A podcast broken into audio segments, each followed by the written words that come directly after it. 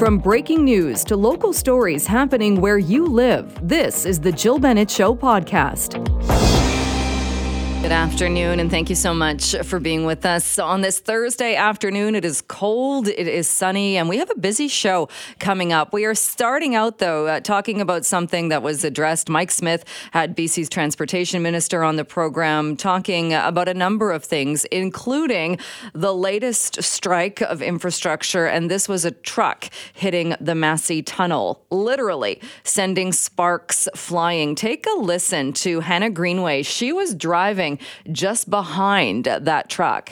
So I was driving home from Richmond going to the Massey Tunnel and I got to the tunnel and it was already very backed up because they were taking care of the overpass that had been hit back in 2023 and a semi truck in front of me hit the tunnel. Sparks and dust and then the truck hit its brakes. I hit my brakes too and waited to see what was happening.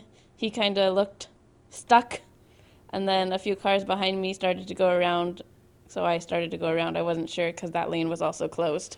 Yeah, not a fun scenario. I used to commute through that tunnel every day, and uh, I can tell you that would not be a fun truck to be behind and just seeing the truck hit and those sparks. And she also talked, she talked to Global News talking about the fact that yes, she went around, cars went around, but you don't know at that point how hard the hit was. Are things dangerous? What's happening? Well, joining me now to talk more about this is Trevor Halford, BC United Shadow Minister for Transportation, also the MLA for Surrey White Rock. Trevor Halford, thank you so much for taking the time today. Thanks for having me, Jill. Uh, what went through your mind? Uh, what is your reaction hearing about this latest strike?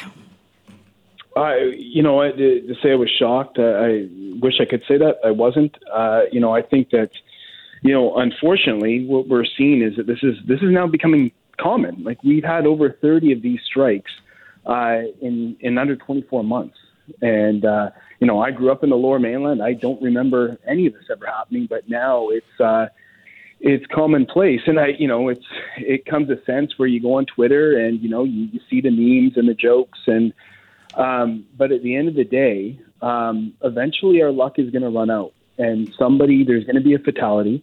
Um there's going to be serious injuries. And uh i just you know it it, it scares me because uh this is becoming commonplace. And uh, that we should never have gotten to this point this also happened, uh, and something else the witness, Hannah Greenway, said that she was already sitting in traffic because yeah. the construction, as many people in that area will know, the construction on 17A on that overpass, that got started just on Monday. So that's already yeah. causing traffic backups. And that construction is also because of a truck that slammed in to that overpass. Uh, is it is it legislation that's needed? Is it heavier fines? What do you think is needed in this? Is it measuring tapes for uh, people oh, that, that clearly can't, uh, don't know how high their load is? I mean, where is the solution?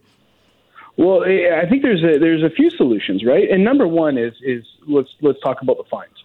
Um, now, you know, we what we've seen from the minister is we've seen a lot of tough talk, a lot of frustration, but this has been going on for over two years. Like I said, over 30 strikes in under 24 months. Uh, we think after the first, second, third, fourth, tenth one, um, we'd actually have a plan to try and reduce and eliminate these uh, incidents. So when we look at the maximum fines we have, they're completely inadequate. And what the minister said was he agreed, but um, he's hamstrung by the legislation that we have. Well, okay, you sit in cabinet. So to the minister and to Premier Eby, we just came out of a fall session. We have been dealing with these strikes for over two years and are you telling me that you could not get your act together enough to put forward legislation that would increase our ability to level these fines with these companies when we see this happen? And they've completely failed on that. So that's that's one issue when we talk about the fines. The second issue is we've got to look at different things when it comes to education and things like that. And I think the Trucking Association has been very, very uh, accepting of that and, and been a good participant in good faith on that but also too what are we doing in terms of some of the resources that we have whether it's it could be sensors different things like that um, that we could be utilizing um, to help and make sure that we're trying to do our part as a provincial government to eliminate these accidents. And so far we're getting strongly worded news releases and, and little action and we're seeing that these incidences continue to happen Uh, you mentioned the fines and the penalties for this. I just want to play a bit of the exchange. And the transportation minister, Rob Fleming, was on with Mike Smith about an hour ago. And uh, Mike asked him uh, specifically about that. Yeah, can you talk a little bit about the fines? You touched briefly on that. And I, I recall your news conference recently where you talked about a massive increase in fines. How much are the fines now? Well, they're 575, um, so they've, they've quintupled uh, from where they were. Uh, they are the highest in the country, uh, but we are committed also to reviewing 500, 500 $575, is that right? Yeah, that's right. So Okay. that's the highest. That doesn't seem like that. That doesn't seem that high to me. Agreed, and uh, and we've been very public uh, about uh, reviewing potential legislative changes that would allow even higher fines. But that's the the limit under the law right now. It is the highest in the country. Yeah, I think a lot of people would agree that $575 for this doesn't seem like a particularly uh, uh, onerous fine. No, you can tell by the minister's uh, his reaction to that and and how he laid out that answer. Either he has no idea what's going on on his file, or he just doesn't have the aptitude to try and make the changes that are necessary. The the the overpass strike that we saw on Highway 99, uh, that's in excess of 10 million dollars worth of damage to that infrastructure. 10 million dollars, and he's talking about a fine of $575. It- $10 million worth of damage. That's not including all the transportation costs for the people that had to wait in line, all the other stuff that comes with it. We're talking about the infrastructure itself. And he is saying that he cannot get his priorities together to get legislation in front of the House that would increase those fines. So, Where that do you get me as a minister, that is completely coming up short. where do you get the $10 million uh, figure from? I actually got it on. I, I believe it was uh, from. I actually heard it on CKNW yesterday. I think it was Jazz. Okay.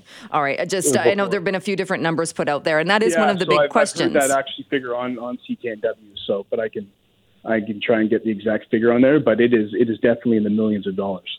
Uh, the minister also said during his interview with Mike Smith that this is a few bad apples. That uh, we know of the one company with six infractions that we know of. That it's not as if every truck driver out there is is driving around and slamming into overpasses and hitting the Massey Tunnel. That it's a few bad apples that are doing this. I mean, if that's the case, I guess the good news is it's not a system wide problem that's that's happening. And and I get what you're saying, maybe sensors or things. But if it is the case that it's just a few bad apples, could that not be dealt with and in some way that doesn't doesn't require changes across the all of the infrastructure?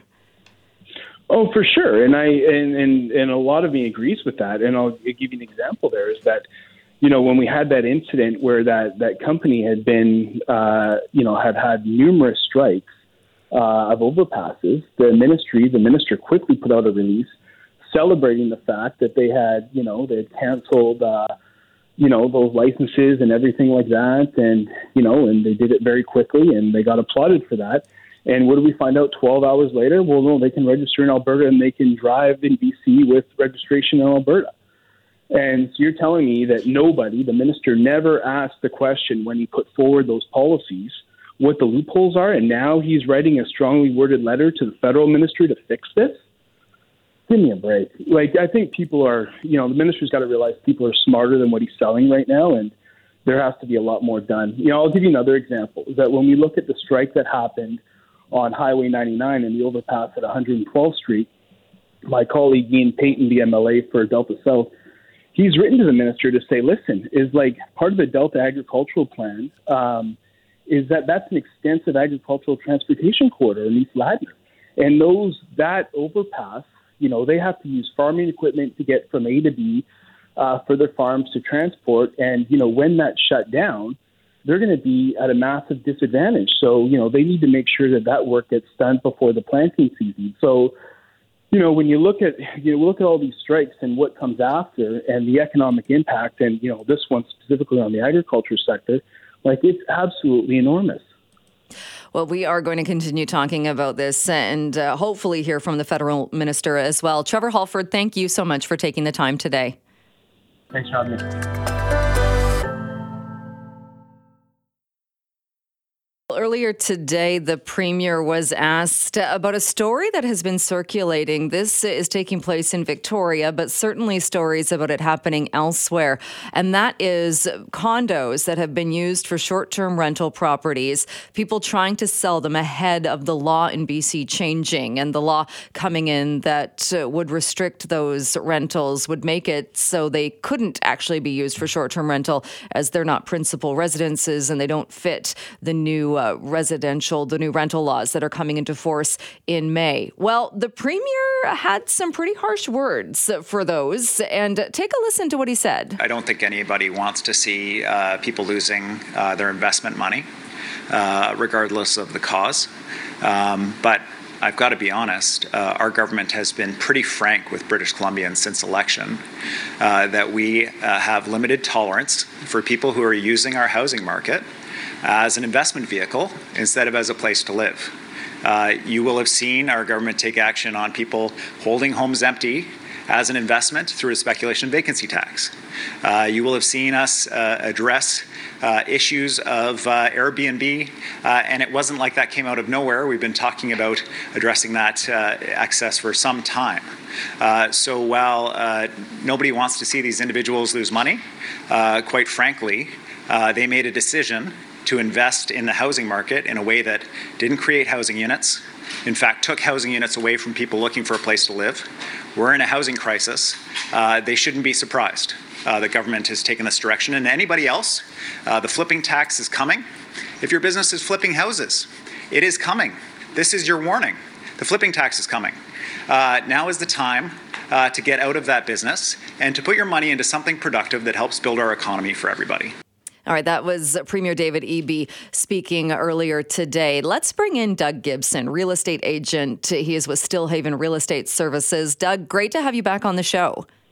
Hi, Jill. Thanks for having me. Well, I know a lot of the stories have been about one particular building in Victoria, the Janion building, where there are several owners saying they've put up these condos. They're about 300 square feet putting them up. They were purchased to, to, be rentals. They've put them up for sale and are not getting offers for anywhere near what they're asking. And again, I'm sure there are people like the premier who who don't have a lot of sympathy. But what are your thoughts on what is happening and and with this new legislation coming into place?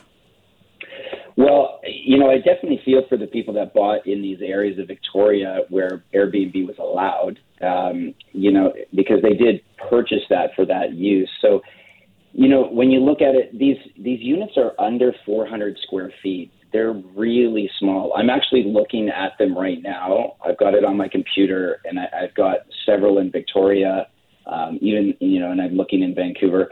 When you're when you're under 450 square feet, it's really hard to have a space that actually feels like it's your home and that you want to purchase it. I, I mean, these these ones, uh, and you know, on Pandora Avenue. Um, I don't know if they have a washer or dryer. I don't know where you're supposed to put anything. I mean, you can you basically got to have a pair of shoes and a pair of boots and maybe a flip flops. So, you know, I it's tough that this is happening, and I I almost think there should be an exception for this space because you know you can rent them out, and they have sold. Like there's a couple that have sold. One that was uh, 302 square feet sold for 375,000 and one that was 353 square feet sold for 395. And I think the other mitigating factor is that interest rates are high. So the, the market has been slower in general. It's been more balanced. And I always say to clients, you know, look at your micro product, you know, for example. So if you're selling a three million dollar home that's been really slow in the last couple of last year, but a starter home isn't, and the and the lower end of each product range um, to a certain extent. So uh, I'd have a I could see myself if I had to live in maybe 450 or 500 square feet, and it's really nice if there's a separate room. So these units are, are I think are challenging to live in. Do you think, though, uh, something you mentioned too, that, and that's what a lot of the owners are saying, that they bought these units exactly for that reason. At the time they bought Airbnb or whatever short term rental platform you were using, it was completely legal. I, know there was a, one woman, I'm sure there's more than one, saying this was was her investments and her retirement plan because it was legal. Uh, do you think then in cases like this, and maybe it's based on square footage, that there should be some units or this building grandfathered in? I mean, to a certain extent, I do actually, Joe. Like, I think there's also a hotel, uh, you know, and room issue. I mean, when you know to go over to Victoria, if we go here from Vancouver, it's over three hundred dollars a night. Um, and I, I definitely think there's a housing crisis. I definitely think we need to be building more. I, I'm glad that they're legalizing suites um, and uh, and offering more options. But yeah, honestly, I think you get to a point where it this feels like it, some of them look like my my dorm room in residence. You know, plus a kitchen. Like there's no desk, there's a kitchen, and so with these spaces, you know, the one realtor was saying that these spaces were zoned for Airbnb and they paid a premium for that. So, you know, if these people bought more than two years ago, they're probably not going to be underwater. They're not. They're not going to be losing money. So, you know, that's. I don't think they're out um, from from their original purchase necessarily. But uh, yeah, it, I think another mitigating factor is interest rates. So you know, you got to think about who's buying these. Like it's I mean, if it's a student, uh, you know, an investor could buy it and rent it out to students. There's just not a lot of people that want to purchase, you know, a, a, a unit under 375 square feet.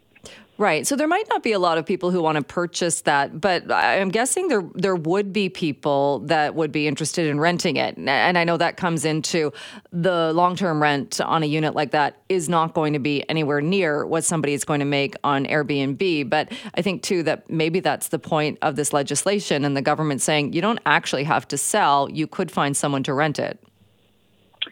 Yeah, that's true. And and I think one mistake that the government made when they took out short-term rentals is to not be able to have, you know, a 3-month short-term rent rental turns into month to month. Like you know, so it's hard to it's it's hard to even have a place that you own that you're going to be there 9 months of the year to have a three month person in there for three months that might work. You know, people get a flood, they might need a place to live, all these sort of things. So that's all, that's made it challenging. But um, yeah, there, you, like I said, you could rent it out, but again, Jill, it's, it is so small that it's it's hard to it's hard to live in these little spaces. Uh, this is happening, and this is a building in Victoria. And, and Doug, I know you work in, in many parts of Metro Vancouver as well. Do you think we're going to see this, or are we seeing this happening in other cities and other areas? Um, you know, in Vancouver, less so because they've had uh, Airbnb rules for, for some years now. So I think people have been um, much more cautious about it. I've had buyers over the years say, "Oh, I want to be able to Airbnb it," and you for the longest time in city of Vancouver with, had a basic you had to be able to minimum one month rental, and then Stratas had minimum one month or three months or somewhat. So w- there's only been a couple buildings that have been working around that. So I don't think it's going to be as big an issue here. And you know, there's more people probably willing to live in smaller spaces here. But no, I don't. I don't think it's going to be as big an, an, an issue here you know, for some people in their homes, they're they're probably upset because if they don't have an attached stairs down to like a suite, then they can't Airbnb it anymore. But that's for that's specifically who the government wanted to not be renting out a suite. They wanted to make that as a rental unit, and I hear that because that's a nicer, bigger space. You can get a, even maybe even a family in there. So no, I think I think in the Lower Mainland. Um, this this won't this won't be too much of an issue. And and I mean, it really they're really cracking down on Airbnb and making you have to it has to be your primary residence. So you could you could rent out a condo your your your condo if it's your primary residence on Airbnb if the condo building allows it for a month. So you still can do it, but it has to be your primary residence. Yeah, uh, uh, exactly. And you mentioned something, uh, Doug, too, that doesn't get talked about all that much. And again, this would be more of an issue for specifically the owners in the Janion building, the, the building in Victoria, but the interest rates and the fact that when this legislation was announced, and even though the premier said nobody should be surprised by this, uh, we're still at at the mercy of the Bank of Canada and at these rates, and it's not a great time for people to be en masse selling. Yeah, and and that's just uh, you know you're just you're just I guess I don't I shouldn't say the three letters, but you know you're you're out of luck. Um, and in the in the Eby doesn't care, and they don't care about any of that sort of stuff. And I think that's the risk you take when buying an investment place. I mean, when you buy, you, you take the risk of where where the market's going to be at at this time. So it, it you know, I mean, what do I got to say? It sucks. It sucks that these people bought them in that in that area zone for this, and there was multiple areas zoned in that for Victoria. Um, it doesn't seem like they want to make an exception, which they often don't. So I think this will this will play out. But I mean, they the places are selling, right? Like I said, there's some, and there's not a ton on the market right now. So whether or not they sold, or came off the market or rented, there's not 20 units for sale right now. Right. Well, we are going to continue uh, watching this and see how it plays out and in other areas as well. Doug, always great to have you on the show. Thank you so much for joining us today. Happy New Year, Jill. Thank you so much.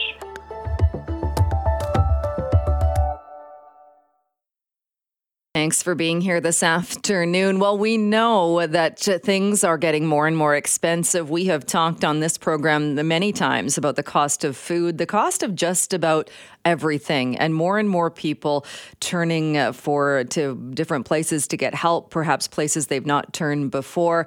And it can be very difficult. So, well this is also having a big impact not only on families well all different types of families and sizes of families and families with pets. And that is leading to some cases of families being forced to make very, very heartbreaking decisions. And joining me to talk a little bit more about this is Eyal Lichtmann, CEO of the Regional Animal Protection Society. Eyal, thank you so much for taking the time today.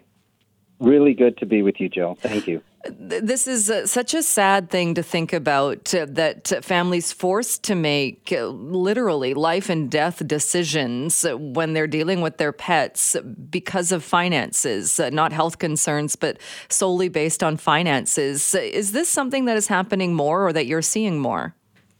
We're definitely seeing it more and it's really, really unfortunate. It's called economic euthanasia, and people are having to make decisions, especially on very complicated cases where the cost of veterinary care is so high they can't afford it that they're given the opportunity to euthanize their animal instead of treating it. And are these cases where, if uh, the money was available, if people could afford it, uh, tr- cases where there are animals that, that would be fine if they got the treatment? Uh, in most cases, um, sometimes you do treatments, you don't know if the animal's going to survive or not. But, you know, like in human care, we want to do the treatment to see that the animal can survive, uh, you know, specific treatments. But in most cases, I would say yes, it is treatable and we can find solutions. And when that happens, when somebody is is making that decision, and it's because solely because of finances, and they are deciding that uh, they're going to euthanize the pet because they can't afford it. How is is that received? I, I, mean, I would imagine that there's every attempt to try and find a solution, but that's got to be really difficult as well for people, uh, the veterinarian, and people uh, at the veterinary care clinic. And that's what we call PTSD in veterinary care. And it's really, really hard on the staff, on the veterinarians, on the vet techs and vet assistants, um, knowing that they can save an animal, but because the money isn't there, the treatment isn't provided. And at our nonprofit animal hospital, we get a lot of those referrals from all over BC. Do people inquire or uh, look at options of, of putting animals up for adoption? Um, so that's also difficult because they would approach the different uh, shelters. So most municipalities have an animal shelter where they want to surrender the animal. But usually, if an animal has, um, you know, very expensive medical uh, care situations. They're not always taken in by the animal shelters, and the animal shelters themselves can't afford to take on that medical care, um, or they're full. Right. Uh, and when we look at the type of veterinary care that is now available, and anybody I think that has had an animal that has needed any kind of, of treatment or has been sick or, or had something broken or needed surgery, uh, people know it, it is expensive. Um, I'm, I'm, not saying it's it's not worth it, that it is a very, very uh, much needed service. But has it become more expensive in that it seems like there are more treatments or more testing and diagnoses that, that really kind of mirror what we have at human hospitals. That is absolutely correct, Jill. Um, so basically, it's private health care. That's what veterinary care is. Now, our hospital is not for profit, but most of the veterinary care out there is private uh, vet care. So, a lot of the modalities that were available are available in human healthcare are now available in um, veterinary care. And Canadians are used to socialized medicine, where they go into a hospital, they get all the treatment, they come out, they don't see a bill. So when they come for veterinary care, they're shocked at the cost because you're doing x rays, you're doing ultrasounds, you're doing blood work, you're doing urine work. Um, all of these things and surgeries and so forth cost a lot of money. It's sort of like American healthcare when you hear that people lose their homes over the fact that they're trying to save their lives. Well, these expenses are absolutely identical in veterinary care.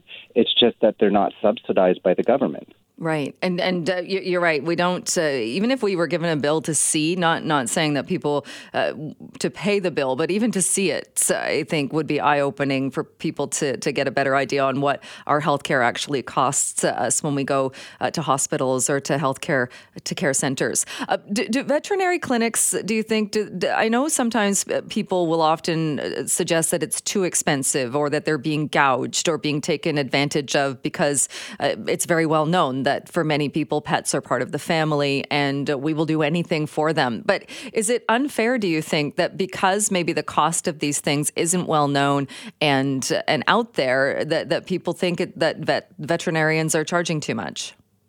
No, um, I think what's happening is is that the costs have increased across the board. First of all, there's a scarcity of veterinarians, so the cost of attracting and getting a vet to work at your clinic is is a lot more expensive. Also, it's a lot more expensive to live in the Lower Mainland to attract those people here. So, you know, just the overall cost for veterinarians and veterinary technicians has um, has risen uh, dramatically.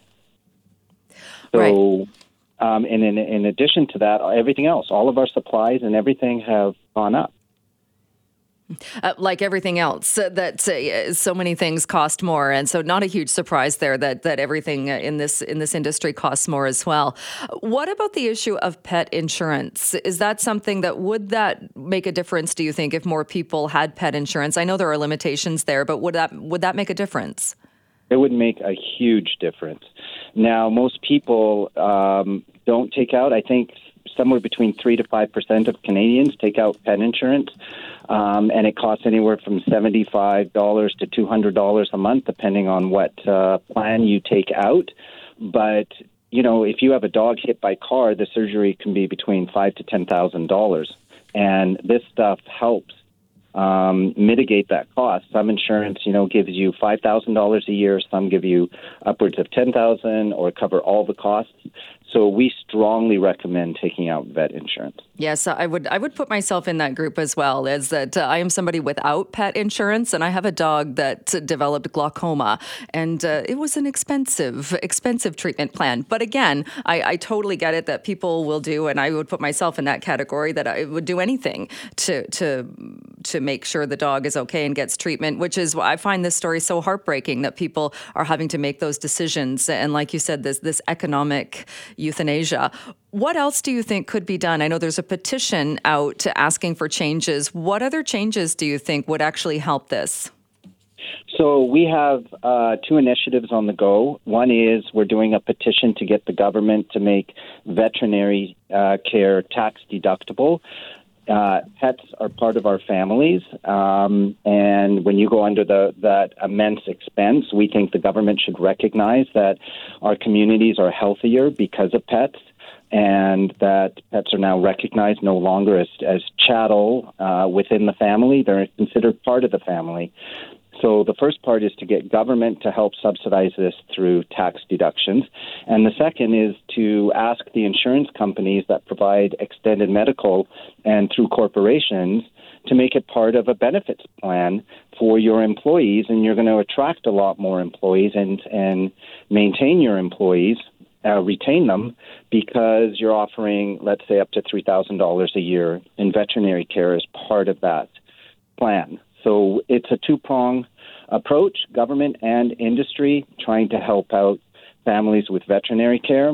And I believe over 50% of Canadians have pets.